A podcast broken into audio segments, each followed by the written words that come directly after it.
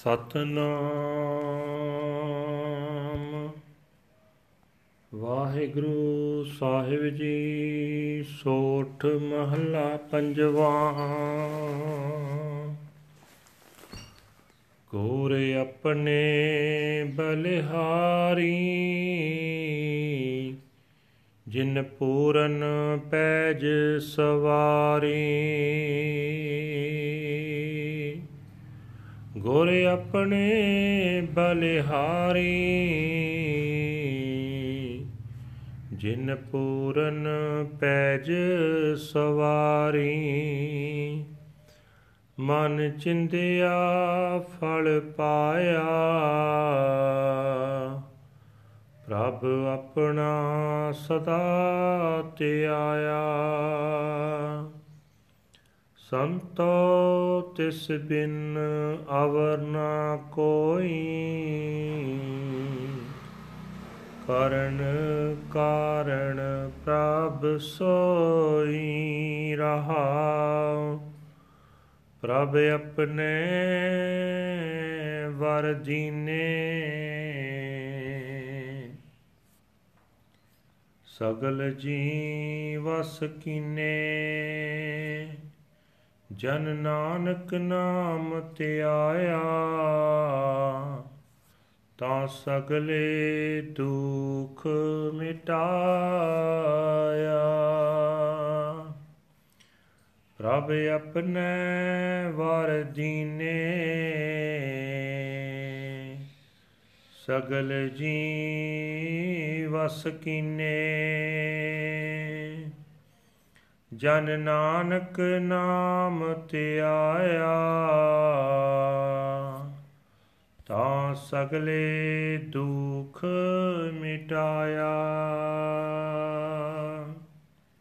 ਵਾਹਿਗੁਰੂ ਜੀ ਕਾ ਖਾਲਸਾ, ਵਾਹਿਗੁਰੂ ਜੀ ਕੀ ਫਤਿਹ। ਇਹ ਹਨ ਅੱਜ ਦੇ ਹੁਕਮਨਾਮੇ ਜੋ ਸ੍ਰੀ ਦਰਬਾਰ ਸਾਹਿਬ ਅੰਮ੍ਰਿਤਸਰ ਤੋਂ ਆਏ ਹਨ। ਸਾਹਿਬ ਸ੍ਰੀ ਗੁਰੂ ਅਰਜਨ ਦੇਵ ਜੀ ਪੰਜਵੇਂ ਪਾਤਸ਼ਾਹ ਜੀ ਦੇ ਸੋਠ ਰਾਗ ਵਿੱਚ ਉਚਾਰੇ ਹੋਏ ਹਨ। ਗੁਰੂ ਸਾਹਿਬ ਜੀ ਫਰਮਾਨ ਕਰਦੇ ਹੋਏ ਕਹਿੰਦੇ ਹਨ हे ਸੰਤ ਜਨੋ, ਮੈਂ ਆਪਣੇ ਗੁਰੂ ਤੋਂ ਕੁਰਬਾਨ ਜਾਂਦਾ ਹਾਂ ਜਿਸ ਨੇ ਪ੍ਰਭੂ ਦੇ ਨਾਮ ਦੀ ਦਾਤ ਦੇ ਕੇ ਪੂਰੀ ਤਰ੍ਹਾਂ ਮੇਰੀ ਇੱਜ਼ਤ ਰੱਖ ਲਈ ਹੈ। हे ਭਾਈ ਜਿਹੜਾ ਵੀ ਮਨੁੱਖ ਸਦਾ ਆਪਣੇ ਪ੍ਰਭੂ ਦਾ ਧਿਆਨ ਧਰਦਾ ਹੈ, ਉਹ ਮਨ ਮੰਗੀਆਂ ਮੁਰਾਦਾਂ ਪ੍ਰਾਪਤ ਕਰ ਲੈਂਦਾ ਹੈ। हे ਸੰਤ ਜਨੋ, ਉਸ ਪਰਮਾਤਮਾ ਤੋਂ ਬਿਨਾ ਜੀਵਾਂ ਦਾ ਕੋਈ ਹੋਰ ਰਾਖਾ ਨਹੀਂ ਹੈ।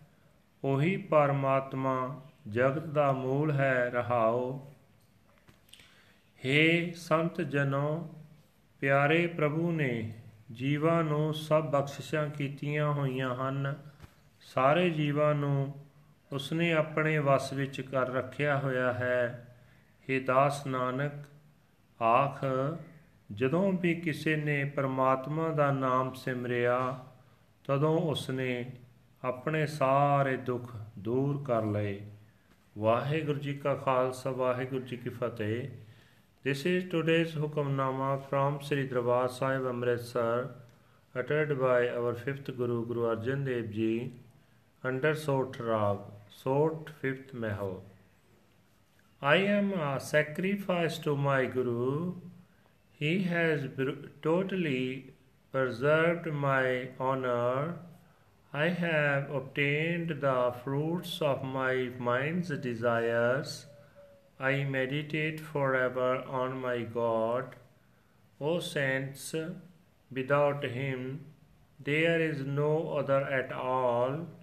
He is God, the cause of causes, cause. My God has given me His blessings.